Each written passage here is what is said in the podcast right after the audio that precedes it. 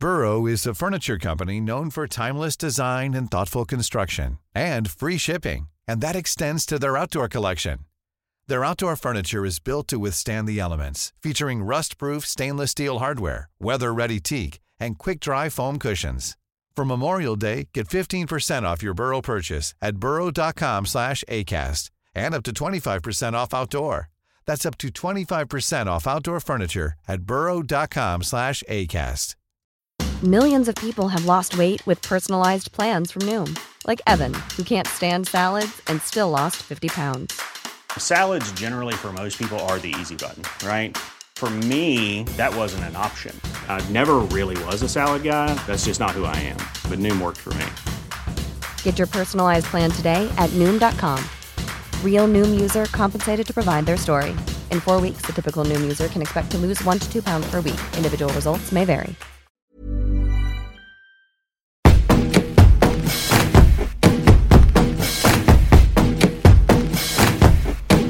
Välkomna till avsnitt nummer 11 av Häxor, Häxor och, och kamrater! kamrater.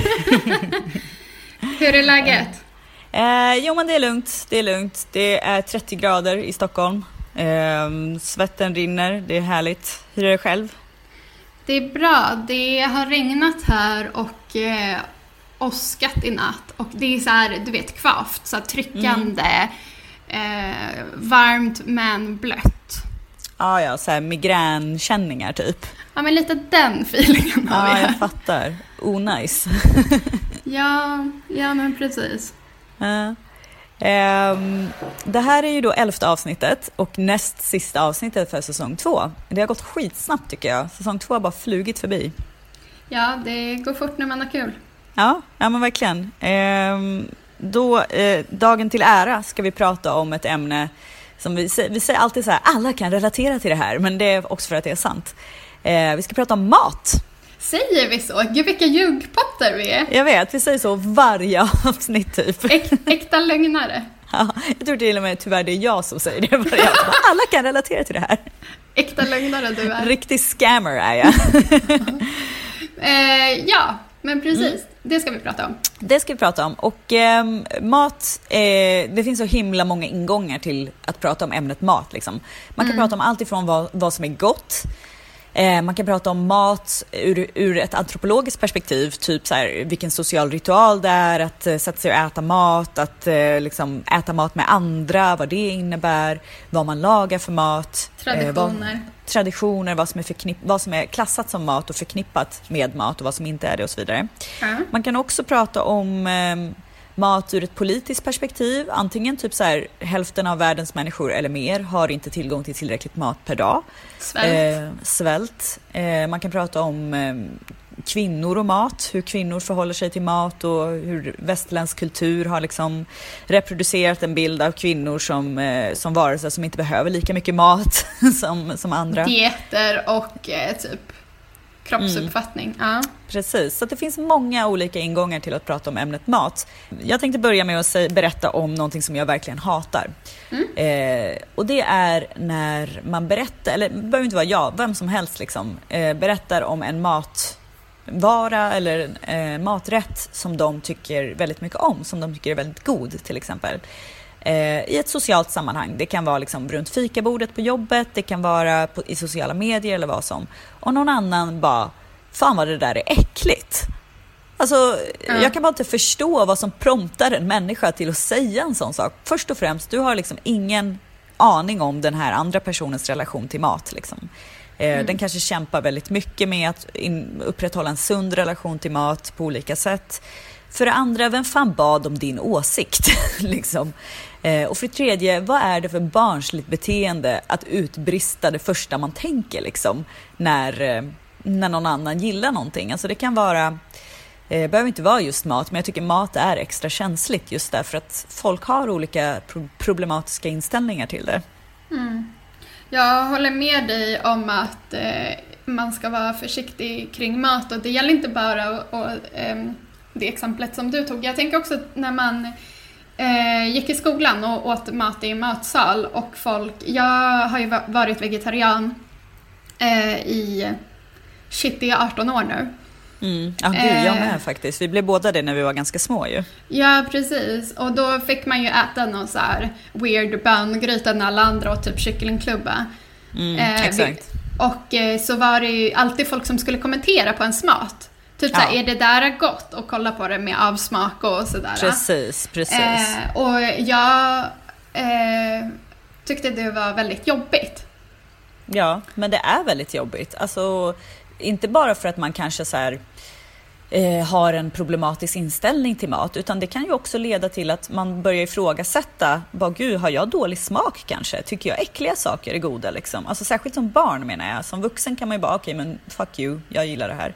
Men som barn kan man ju, i alla fall jag vet jag, man känner sig osäker på sig själv och sin egen smak och man vill passa in. Eh, och när någon börjar ifrågasätta en smak och det man gillar och sådär, då, är det ju som att de ifrågasätter en själv liksom. Ja, ja eller jag, jag tycker att det som var jobbigt med det var väl kanske inte att de ifrågasatte huruvida min smak var bra eller dålig för det var ju inte jag som hade lagat maten och det var inte alltid jag tyckte maten var god men det fanns liksom ett alternativ och det var det man åt. Mm. Eh, utan framförallt att det ganska lätt triggar igång liksom mat, eh, destruktiva mattankar. Eh, där i vissa fall att man hellre undviker att äta alls. Eller så blev det för mig typ när jag gick i sexan, sjuan kanske, när man är i den åldern när man är liksom extra mottaglig för sånt överhuvudtaget. Eh, att jag kanske hellre inte åt någonting alls utan åt typ salladsbuffén. Eh, för att jag inte ville att folk skulle kommentera på att jag åt eh, en avvikande maträtt som var den vegetariska. Liksom. Jo, men det är väl lite samma som jag menar, tänker jag. Alltså, jag menar ju att folks kommentarer på maten gör alltså att det man äter blir partikulärt, alltså det blir någonting särskilt. Um, och ja. utstående helt enkelt. Absolut, men också att jag tror att det, är så här, det, kan, det kan trigga igång äh, ätstörd, en Jo men precis, liksom. alltså, absolut. Det tror jag är först och främst. Liksom. Det jag menade var till och med alltså, sekundärt till det. Även om du inte har problematisk inställning till mat eller liksom eh, är i den riskzonen att få det så kan man ju ändå tycka att det är jobbigt. Jag bara menar liksom så här, det är dåligt från alla vinklar liksom. Det kommer mm. ingenting bra ur att kommentera andras mat om det inte är typ så här, gud vad det där ser gott ut eller gud vad det doftar gott. Um, uh. Jag vet att inte alla håller med mig om det. Visst, många tycker ju att man inte ska kommentera punkt slut. Men jag tycker att det är ändå ganska trevligt faktiskt att få höra. Bara, Gud vad det där ser gott ut eller det låter gott liksom. Du menar att folk tycker att man inte ska lägga värderingar kring mat överhuvudtaget? Ja, men precis, precis. Och jag kan förstå det. Det är väl mest min egna inställning liksom. Mm. Ja, jag, jag har inte varit i så många sådana matdiskussioner eh, eller så, så jag, jag vet inte. Mm. Men, eh, men eh, ja, jag fattar väl både där med att man kan ju framhäva det positiva men men det kan ju också vara känsligt att prata om det överhuvudtaget eh, om man ja. är eh, eh, man behöver, alltså, som du sa, man behöver ju inte ens vara ätstörd men jag tror på att det kan trigga igång någonting även om man inte mm. är ätstörd från början. Jo men precis, när man börjar tänka på mat som någonting annat än någonting som ska vara som gott energi. och mätta en och ge energi, precis. Ja men precis, jag tänker också typ när, att jag blev vegetarian när jag var tio år på eget bevåg slutade äta kött. Jag fortsatte äta fisk men jag slutade äta kött och kallade mig vegetarian och fick vegetarisk mat i skolan. Eh, så var, det kom mycket, alltså det var många som tänkte att det var på grund utav eh, att jag ville uppnå en viktnedgång, alltså att jag ville gå ner i vikt, att jag mhm. bantade. Mm. Mm. framförallt bland så här, släktingar och så. Jag kommer ihåg att det var folk som bara Nej men eh, typ ät den här, det är inget fett i. Och jag bara okej okay, fast jag äter inte kyckling liksom, eller vad det nu kunde vara. Eh, och, att det, mm. och att jag tyckte, både där i skolan när folk kommenterade och tyckte att ens mat såg äcklig ut för att det var typ en bönggryta. Eh, men också typ att folk utgick ifrån att det handlade om bantning när det i mitt huvud eh, inte handlade om det utan att, att jag hade andra orsaker till att jag inte ville äta kött. Mm. Ja, precis. Jag har nog inte fått höra att det handlar om bantning personligen. För jag var också vegetarian när jag var väldigt ung i samma ålder. Det är för övrigt en ganska rolig historia, en ganska kort om jag får berätta den. Ja, Eh, jag hade varit på sån här 4H-gård eh, med klassen som man åker på studiebesök ibland. Ja. Och eh, för den som mot förmodan inte vet vad det är så är det eh, typ som en liten bondgård eller små bondgårdar som är utspridda i storstadsområden framförallt för att eh, storstadsbarn ska få känna på lantlivet helt enkelt. Eh, och det finns ofta bondgårdsdjur och sånt där. Men så var vi på en 4H-gård och eh, jag fick klappa ett lamm för första gången i mitt liv. och det här lammet, det var så omöjligt mjuk och så omöjligt söt. Och då sa jag till det lammet medan jag klappade, jag fick till och med hålla det tror jag, att jag ska aldrig äta din sort igen. och på den vägen var det. Eh, men idag tycker jag att man hör så många olika andra argument för att vara vegetarian och vegan. Och jag, jag har liksom ingen åsikt om varför någon, någon väljer att vara vegan eller vegetarian. Jag tycker bara det är bra att man är det. Liksom. Eh, men jag tycker däremot att det är lite töntigt. och nu, det ska bli intressant vad du säger om det här.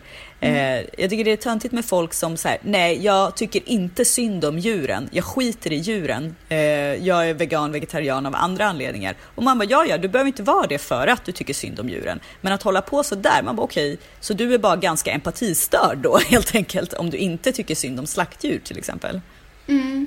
Jag tycker det är så löjligt att hålla på så. Eh, är det många som gör det eller? Ja, inte, ja, nu ska jag väl inte dra i för höga växlar, det är nog inte så många som gör det. Jag har dock sett några stycken som gör det och de kanske gör det bara för att verka coola, I don't know. Jag har sagt så flera gånger. Ja, men du eh, gör det att, på eh, skoj. Ja, precis. Eller, ja, eller snarare så här för att jag inte vill behöva... Eh, för att jag, nu äter jag inte mejeri eller ost eller så alls. Eh, så att jag är någon slags matvegan liksom. Jag Ja. äter inte animalier. Mm. Eh, men eh, det är ganska nyligen, tidigare har jag ätit mjölkprodukter och ost och sånt när det in, ingår i en maträtt typ. Ja, Alltså ja. jag har inte köpt hem det men om jag blir bjuden på en paj så har jag ätit den fast det är smör i typ. Ja.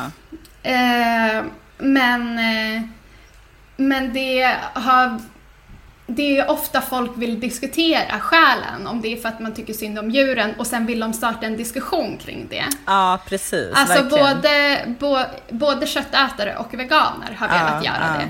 Och då har jag för att liksom ducka alla så vidare diskussioner för att, jag, för att man pallar inte diskutera med alla om allt hela tiden liksom. Mm. Så har jag bara, okej men mm, jag gör inte det här för att jag tycker synd om djuren. Eh, utan mitt driv är någonting annat typ. Eh, Ja.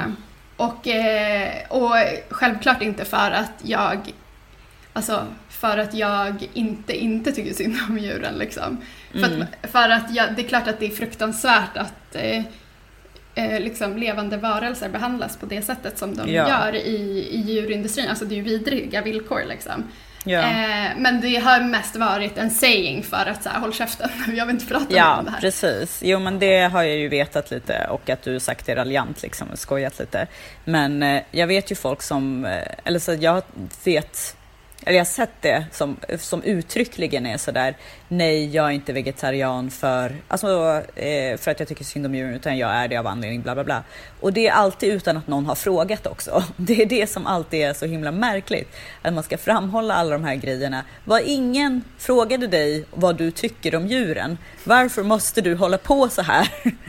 Ehm, Men, det, Men- ja, fortsätt. Nej, Jag tänkte bara säga det att jag tycker ofta att eh, det finns en... Eh, med det sagt så tycker jag ofta att det är eh, så att det finns en nidbild kring typ veganer, framförallt veganer, eh, att de är så himla preachy och de är så militanta och så vidare och så vidare. Ja, några kanske är det, men jag har ju aldrig träffat i matsammanhang eller kostsammanhang någon mer preachy eh, och militant grupp än typ så här de som inte äter gluten. eller folk som äter kött liksom. Men alltså jag, jag tillhör ju gruppen som tycker att de allra flesta veganer, eller inte de allra flesta, men att veganer skriker, alltså att eh, jag håller ju med den här memen som säger så här, jag bara hej och veganen bara hej jag är vegan liksom, oavsett Ja. om du har frågat någon. Eh, jag har definitivt umgåtts i sådana sammanhang där där det är en människas hela identitet, vad den äter och inte äter och att den då är vegan. Eh, Ja, som sagt, jag säger inte att de inte existerar. Jag tycker bara inte alls att det är en majoritet liksom. nej, nej, jag tror inte att det är en majoritet, men jag tycker att det finns eh, eh, väldigt många som är väldigt preachy som är veganer. Men det finns ju lika många som är preachy köttätare liksom. Eh, Eh, ja, det finns det ju. Och eh, hela samhället är ju byggt kring köttätande. Ja, och folk är så jävla preachy kring att prata om sina livsval överhuvudtaget. Ja, ja, absolut. Är det väl inte så? Jo, det håller jag helt med om. Det kanske är lite det som är grejen, att eh, typ... Alltså det handlar inte om kost, utan det handlar om livsval liksom. Ja, och jag tror att det handlar om identitet, att folk vill eh, framhäva sin grupptillhörighet genom att så här, hej jag heter Alejandra och jag är vegan liksom, eller Ja, precis. Eller håller på med BDSM. Ja, men exakt. Det är också en sån, eh, en sån grupp som jag... Eller ja, jag vet inte hur många BDSM-utövare det finns totalt i samhället och hur många procent det är som pratar om det hela tiden. Men jag tycker att det, det är väldigt ofta som folk bara hej jag heter Alejandra och jag är BDSM-utövare och man bara hej det var ingen som undrar. Alltså så här, att folk Ja. vill berätta det direkt liksom för en och man Ja. bara okej. Ja, men precis. Samtidigt som jag tänker liksom, så som jag tänker kring veganer, att det är en minoritet som gör så, så tänker jag väl, förmodligen är det väl så med BDSM-utövare också, att det är en minoritet som hörs väldigt högt. Ja, Eh, det, det tror jag. Men det är, liksom, det är väl det jag vill kontra kontrastera lite grann mot till exempel köttätande. Nej, det skulle aldrig falla mig in att dreva mot eh, någon beroende på vad den äter liksom, för dens kostval. Men eh, faktum är ju att vi lever ju i ett samhälle där köttätandet är norm, liksom. alltså där man reproducerar köttätande från liksom, livsmedelsbutiker och matlagningsprogram och liksom, sådana saker. Eh, man upprätthåller det, alltså det finns en stor industri som tjänar mycket på kött och köttätande och köttätande är skadligt. Det är skadligt för miljön, det är skadligt för djuren, eh, det är skadligt för säkerligen arbetare liksom, som jobbar med att skövla soja för att mata bondgårdsdjur här i väst. Liksom.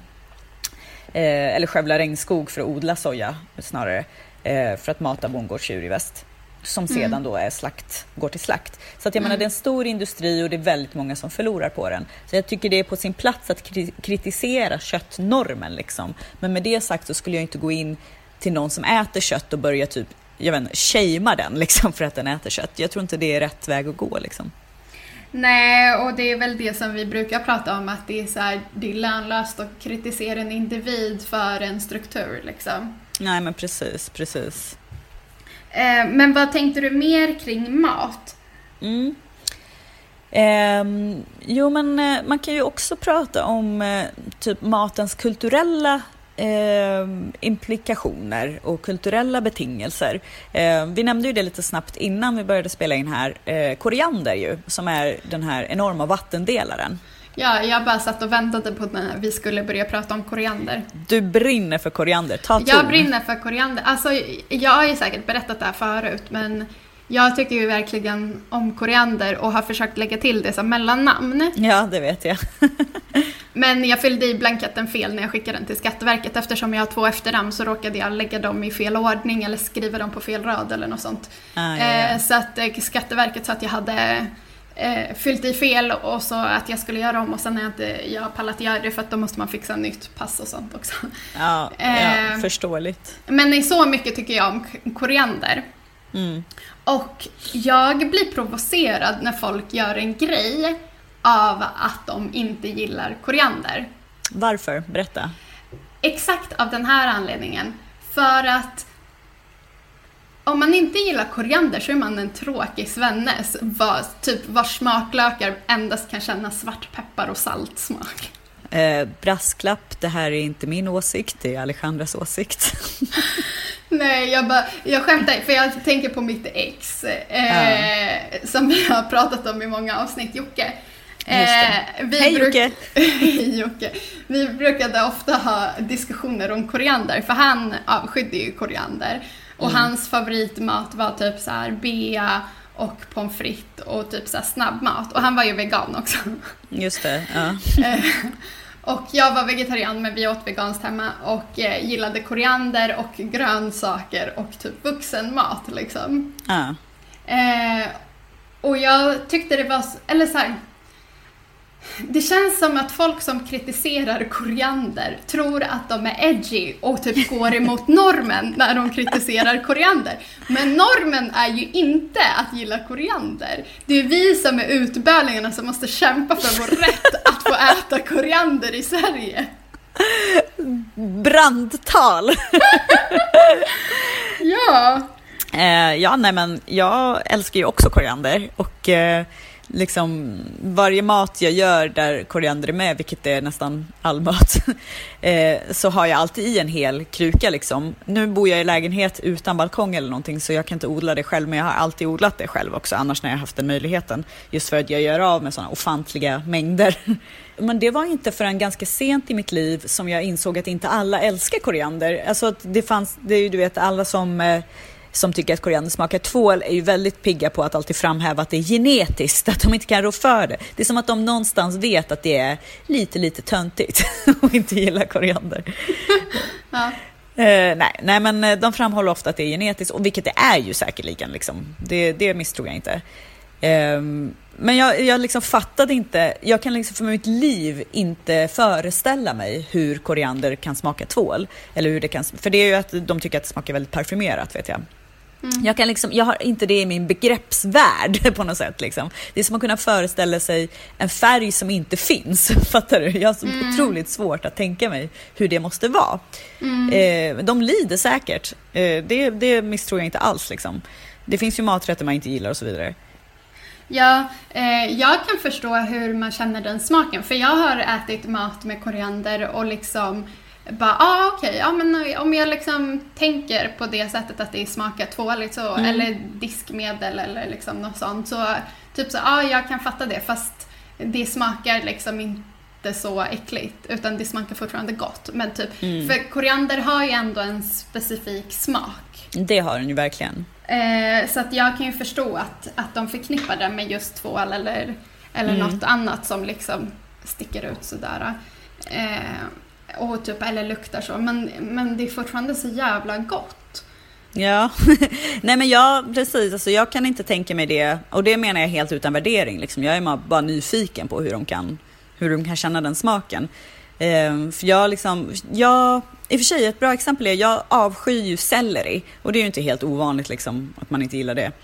Ehm, men den tycker jag verkligen smakar på så här otroligt märkligt, liksom väldigt, väldigt speciell faktiskt parfymig smak, liksom att den är så bitter och besk men ändå väldigt parfymerad. Typ som att man råkar smaka lite parfym helt enkelt. Så tycker jag selleri smakar. Så nu när du säger det, i och för sig kan jag tänka mig det. Mm.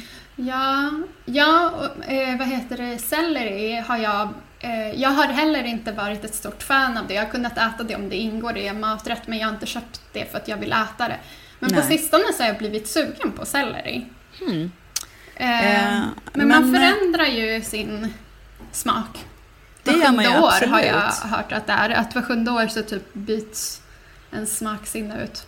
Jaha, var sjunde år? Så specifikt, vad intressant. Mm, ja, alltså det här är något som min låtsasmamma berättade för mig att hon hade läst i en tidning så jag har inte förstahandskällan på att, Mm. Nej. vart. Men eh, att, ja, att man byter att, eh, och att det sker var sjunde år typ. Mhm. Och nu tror inte jag att det är en specifik dag typ. Nej, men, nej. Ja, du, ja. Allt eftersom. Jo, men för det var ju någonting ens föräldrar brukade säga när man växte upp och man inte gillade vissa maträtter. Att så här, det här Ja. kommer du gilla när du är äldre. Och man bara eh, tänkte att det var bullshit då. Men idag så, så inser man ju att de hade rätt i vissa avseenden i alla fall. Inte i allt, men i mycket. ja, typ att de sa att man skulle gilla öl när man blev äldre. Ja, det hörde jag nog inte. Men typ att om man skulle gilla eh, Ja, men jag vet att min mamma brukade säga, hon brukar laga många så persiska maträtter som inte jag gillade då. Men som hon brukade säga att jag kommer att gilla när jag är äldre och det gör jag ju faktiskt.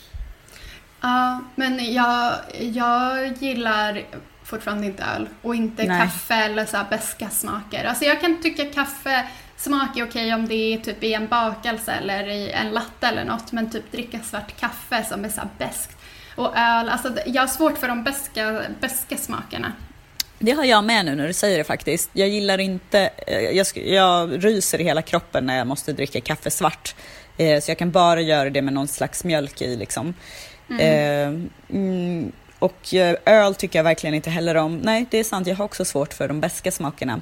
Du vet när man har tuggat en valnöt lite för länge eller om den typ är så lite, lite dålig. Så den mm. smakar så skarpt och beskt. Mm. Uh, det är typ min hatsmak. Mm. Ja men exakt. Jag, brukar, jag är lite känslig mot vissa nötter så jag brukar inte äta eh, valnötter. Eh, mm. men, eh, men ja, jag vet den smaken absolut. Ja. Eh, men mm. vad hade du för grejer som du inte gillade när du var liten? Um, jag gillade ju inte kött när jag var liten uh, faktiskt. Min mamma brukade säga det att om man la fram liksom 100 gram kött till mig så skulle man vara glad om jag fick i mig typ 10-20 gram av det för jag liksom satt och eh, petade i det och drog isär och tyckte inte om, här, om det var några senor eller någon konstig fettbit och sådana saker. Och jag tyckte inte om smaken så mycket heller. Eh, men så gillade jag ju inte heller eh, gröna saker. Alltså inte bara gröna grönsaker, typ grön paprika och till exempel selleri då, utan även typ så här, mat som var grön.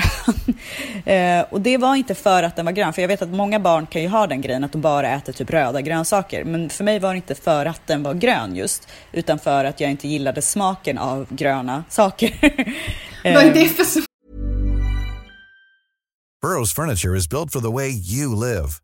From ensuring easy assembly and disassembly to honoring highly requested new colors for their award-winning seating, they always have their customers in mind. Their modular seating is made out of durable materials to last and grow with you. And with Burrow, you always get fast, free shipping. Get up to 60% off during Burrow's Memorial Day sale at burrow.com slash ACAST. That's burrow.com slash ACAST. burrow.com slash ACAST. Hey, it's Danny Pellegrino from Everything Iconic. Ready to upgrade your style game without blowing your budget? Check out Quince. They've got all the good stuff shirts and polos, activewear, and fine leather goods, all at 50 to 80% less than other high end brands. And the best part? They're all about safe, ethical, and responsible manufacturing. Get that luxury vibe without the luxury price tag. Hit up quince.com slash upgrade for free shipping and 365 day returns on your next order. That's quince.com slash upgrade. Since 2013, Bombas has donated over 100 million socks, underwear, and t-shirts to those facing homelessness. If we counted those on air, this ad would last over 1,157 days. But if we counted the time it takes to make a donation possible, it would take just a few clicks. Because every time you make a purchase, Bombas donates an item to someone who needs it. Go to bombas.com slash ACAST and use code ACAST for 20% off your first purchase. That's bombas.com slash ACAST, code ACAST. Det kan liksom ja, vara typ, allt från basilika, koriander, persilja ja, men, till nej, paprika, till det, gurka. Det, det, det var en speciell grej för att i typ gurka och sådär har jag alltid tyckt är ganska meningslöst. Liksom. Så det, ja, det är den bara smaken, vatten. Precis, den smaken är inte offensive, den är bara inte heller god. Men typ såhär, idag älskar jag ju kål av olika slag, typ broccoli och, och grönkål och sånt. Liksom. Mm, så himla gott.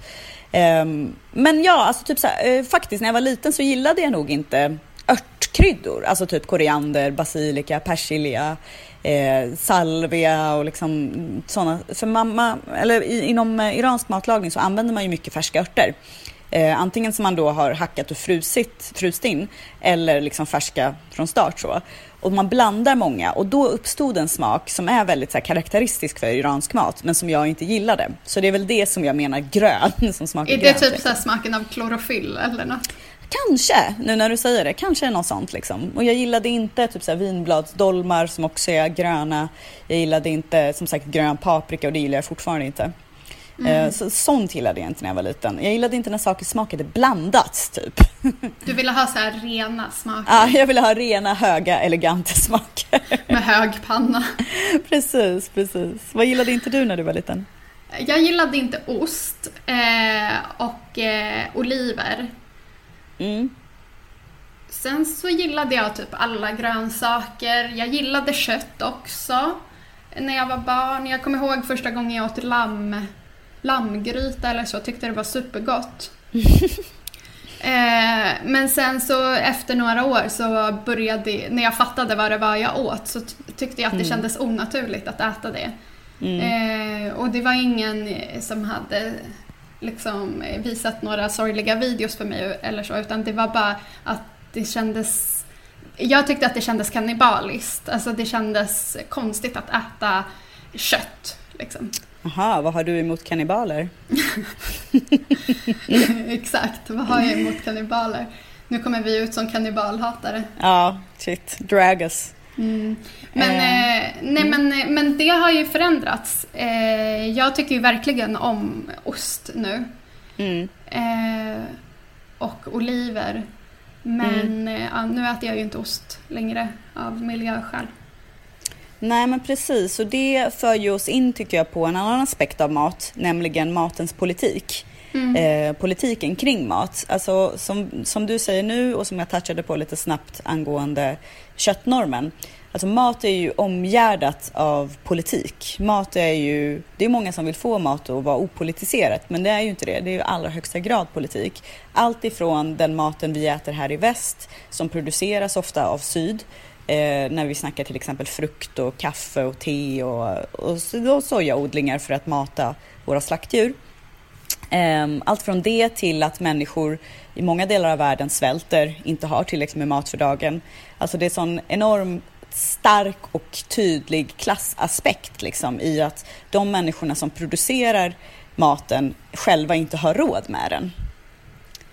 Eh, ja, och det är väl typ det är också någonting som gör mig skitirriterad när man pratar om mat och eh, just soja och att vara vegan och sånt så är det ju många som kritiserar då att vara vegan för att man äter mycket soja och sådär. Men jag har kollat upp det här för jag gillar inte att säga saker och sen typ inte riktigt veta vad jag pratar om. Så jag har kollat upp det.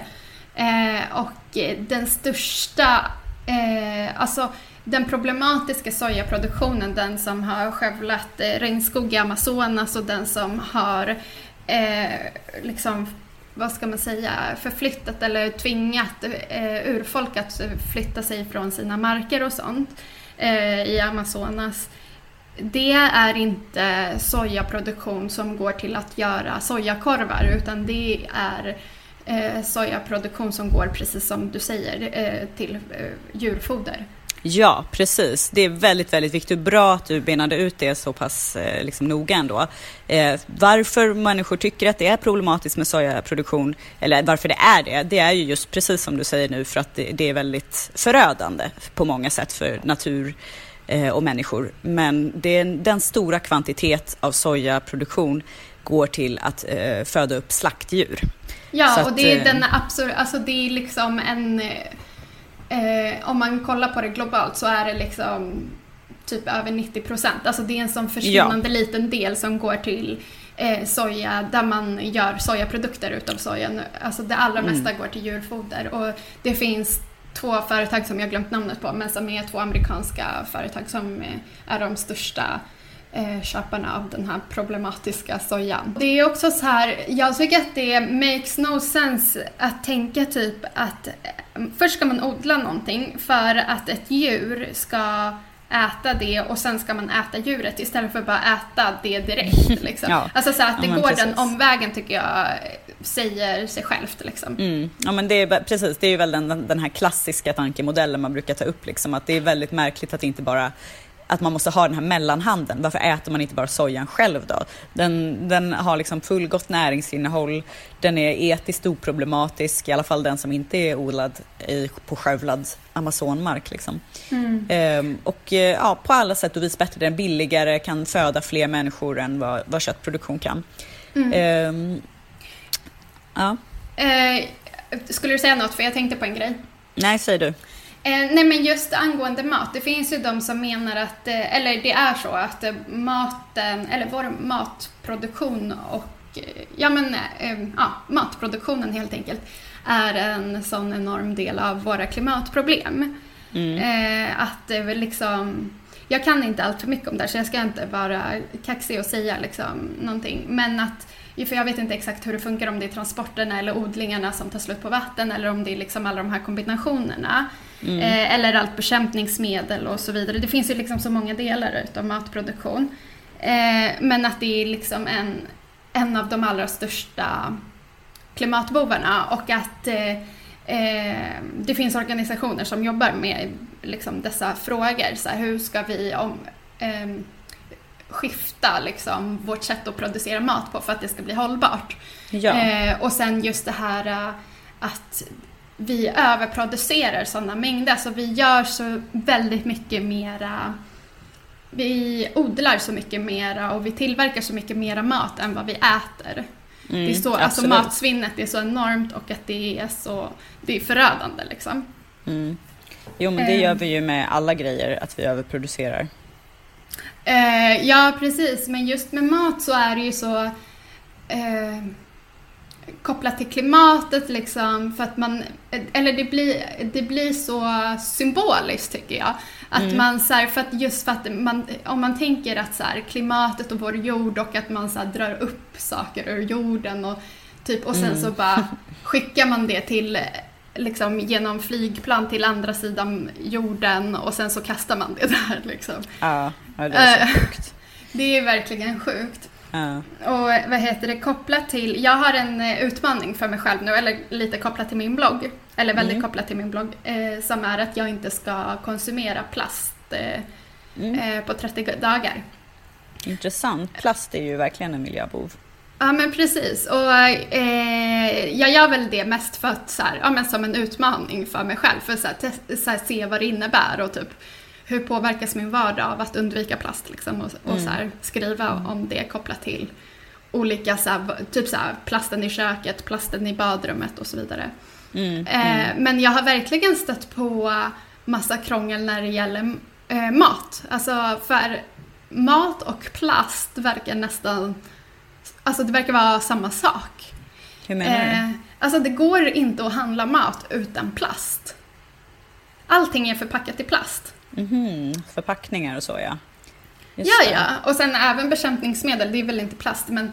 Eh, men... Eh, för jag har typ gått till mitt van, min vanliga mataffär och vill köpa, tänkte så okej men då ska jag köpa grönsaker på lösvikt liksom, eller så.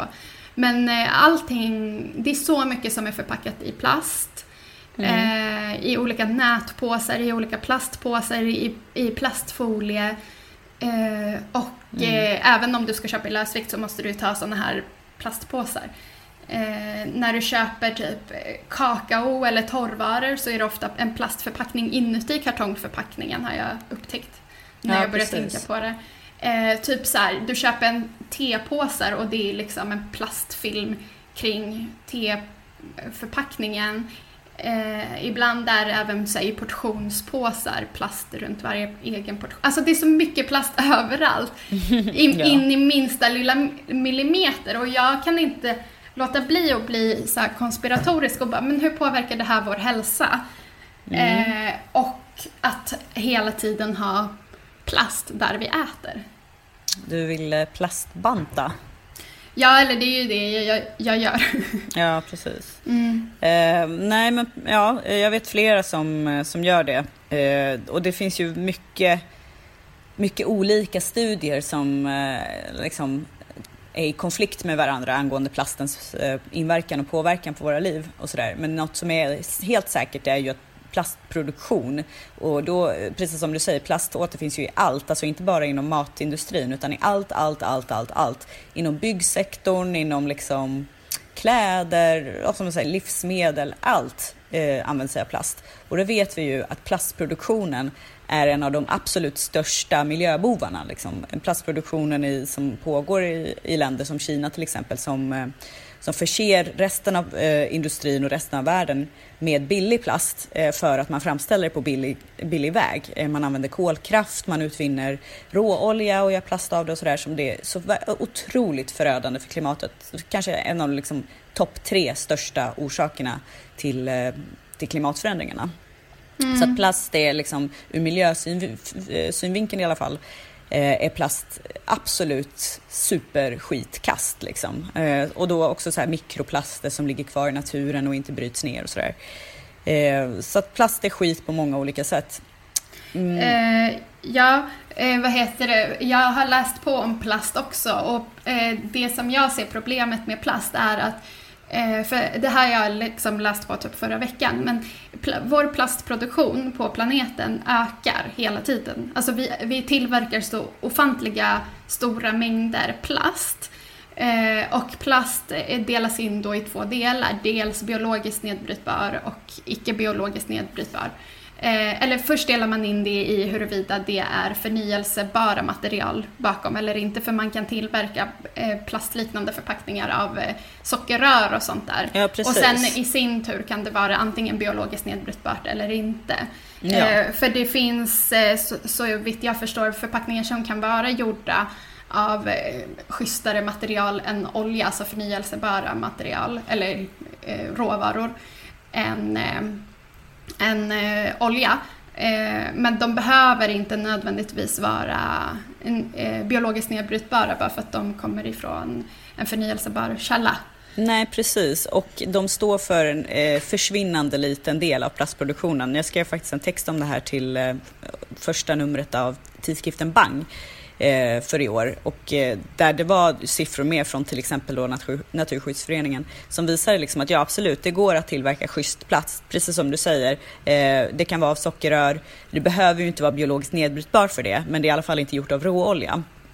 Eh, men det är Nej, en men jätteliten del av plastproduktionen som är schysst. Eh, ja, och, och, problemet med oljan då är förutom att olja är en, en råvara som tar så lång tid att eh, eh plocka fram, eller vad säger man? Utvinna? Ja, utvinna, men det tar så lång tid också för olja att tillverkas. Det kommer ja, ta slut. absolut. Liksom. Ja, ja, visst. Eh, det i kombination med att vi inte omhändertar plasten. För att det som händer är ju att plasten hamnar i vår natur för att eh, vi inte kan eh, återvinna den på ett bra sätt. Eh, vilket i sin tur blir mikroplaster och hamnar i sköldpaddsnäsor och sånt där. Åh, Har du sett det klippet? Nej, men jag vill inte. nej, nej, se inte det. Det är jätteotäckt. Eh, mm. Det är en sköldpadda som har ett sugrör i näsan. Nej men usch, fy. Ja, man har ju sett här bilder från du vet den här eh, största, alltså det finns ju en sån flytande soptipp typ. Ja, som så suger in eh, plast i sig. Ja, och som är så här eh, större än typ vissa landmassor har jag hört i världen mm. nu. Eh, så alltså, det är så sjukt att du vet att man kan typ bo på den. Liksom. Ja, ah, jag tänkte på soptunna. Eller det Aha, finns nej. ju någon som har tillverkat någon grej som ska samla in plasterna i havet. Åh, oh, det är ju superbra ju. Ja, det finns lite sådana innovation, eh, mm. tekniska lösningar. Ja. Eh, men äh, ja, mat är ju helt klart en politisk fråga som också hänger väldigt tätt förknippad med klimat och klass. Mm. Ja, precis, precis. Bara en sån sak att vi betalar för att få äta. Det gör vi ju inte bara för att de som producerar maten ska få lön, för att en väldigt liten del av eh, särskilt matvaror och livsmedel som produceras utomlands i, i det globala syd, väldigt liten del av de pengarna vi betalar för det blir deras lön, utan det allra mesta blir vinst för butiken som, eh, som säljer varorna. Precis. Så det ska man ha klart för sig.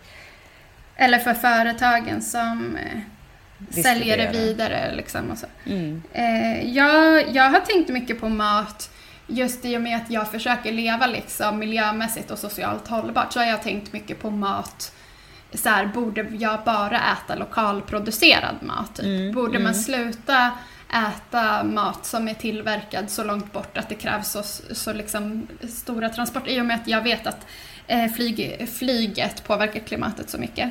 Mm. Eh, men sen har jag typ landat i att det vore en för stor uppoffring för mitt, min egen hälsa. Liksom. Jag tror inte att jag skulle kunna äta fullgott i det här samhället som det ser ut nu. Mm. Och, eh, och vinsten skulle vara, alltså det skulle inte göra någon skillnad i, på planeten liksom. Nej tyvärr, sånt där är ju mycket för ens eget samvetes skull liksom. Ja men precis.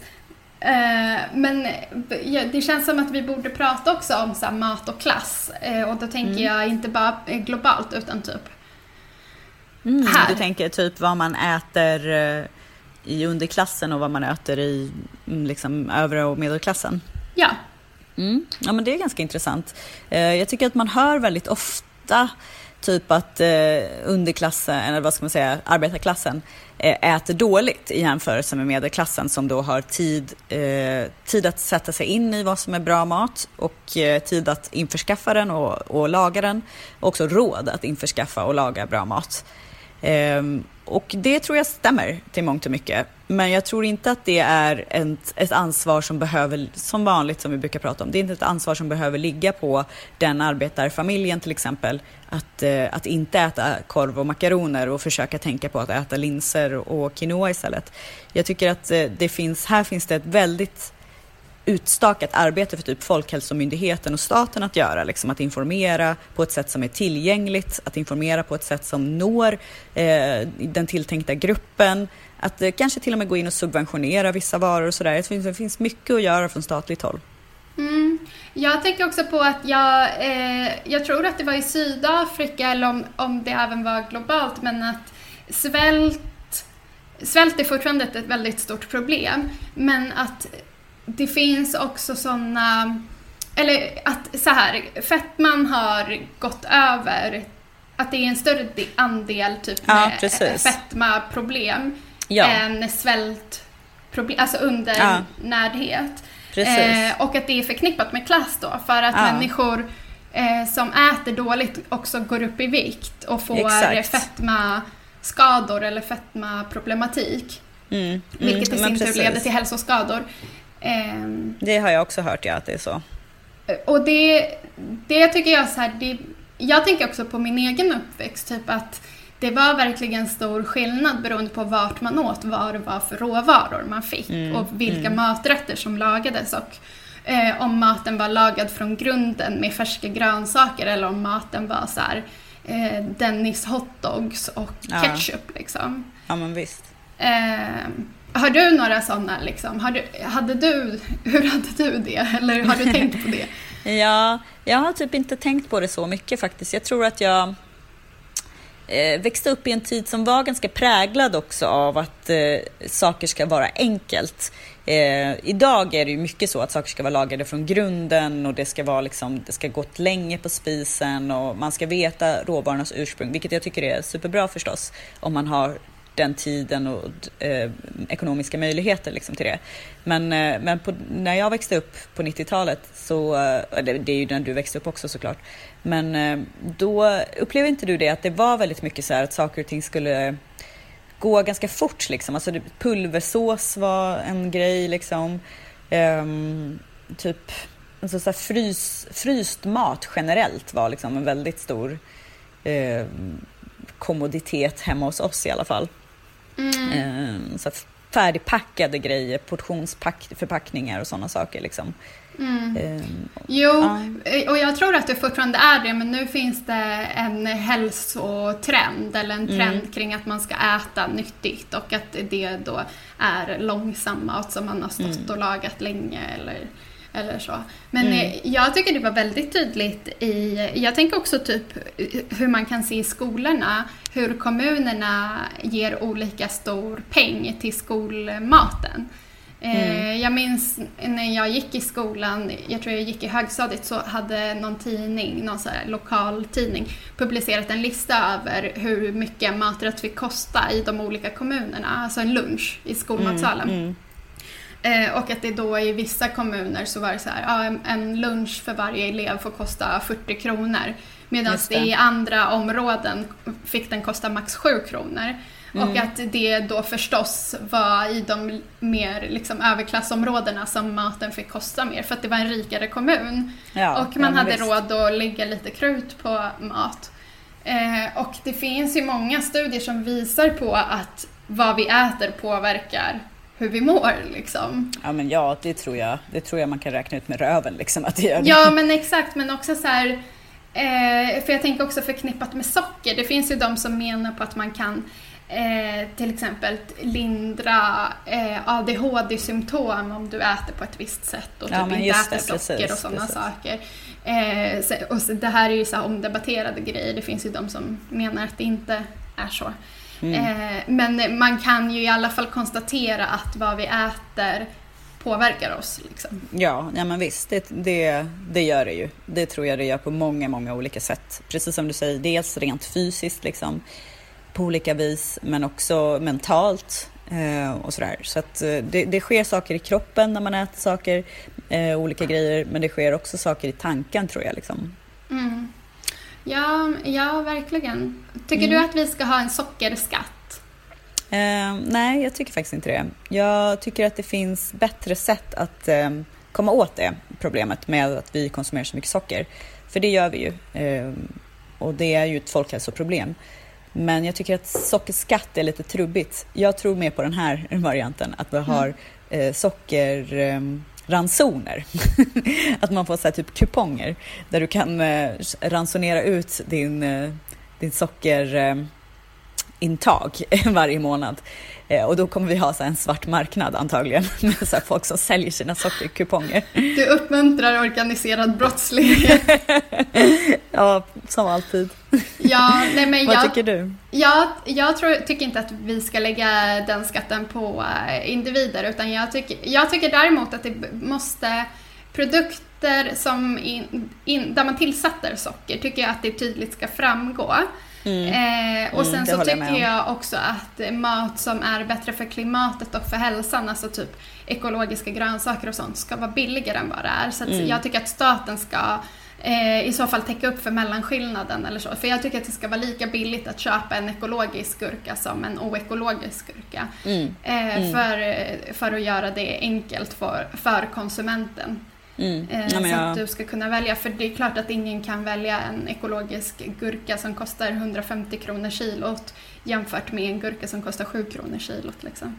Nej men precis, nej men det håller jag helt och hållet med om. Det har jag väl liksom alltid också framhållit. Att det, det här är någonting som man kan göra på statlig nivå liksom. Eh, ja, och jag tycker man, man bör göra det. Alltså jag, jag, väntar, jag vill att det ska hända nu. Jag, jag vill se att eh, något parti, och jag antar att det kanske blir Vänstern eller Miljöpartiet eller kanske Centern, eh, tar tag i matfrågan eh, kopplat till klass och klimat.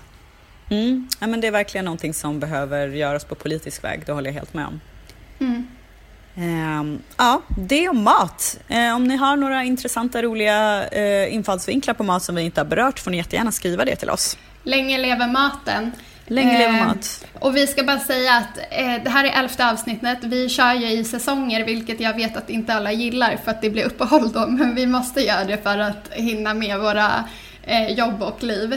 Eh, ja. Men vi kommer spela in 12 avsnitt av även säsong två och sen kommer vi ta ett uppehåll. Så att ni vet att det är bara ett avsnitt kvar efter det här. Ja, precis. Så passa på att uh, lyssna.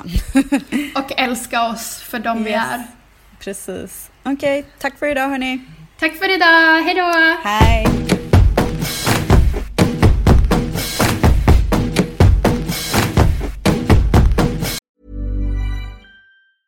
Normally, being a little extra can be a bit much, but when it comes to healthcare, it pays to be extra. And United Healthcare makes it easy with Health Protector Guard fixed indemnity insurance plans. Underwritten by Golden Rule Insurance Company, they supplement your primary plan, helping you manage out of pocket costs without the usual requirements and restrictions like deductibles and enrollment periods. So when it comes to covering your medical bills, you can feel good about being a little extra. Visit uh1.com to find the Health Protector Guard plan for you. Planning for your next trip? Elevate your travel style with Quince. Quince has all the jet setting essentials you'll want for your next getaway, like European linen, premium luggage options, buttery soft Italian leather bags, and so much more. And is all priced at 50 to 80% less than similar brands. Plus, Quince only works with factories that use safe and ethical manufacturing practices. Pack your bags with high-quality essentials you'll be wearing for vacations to come with Quince. Go to quince.com/pack for free shipping and 365-day returns.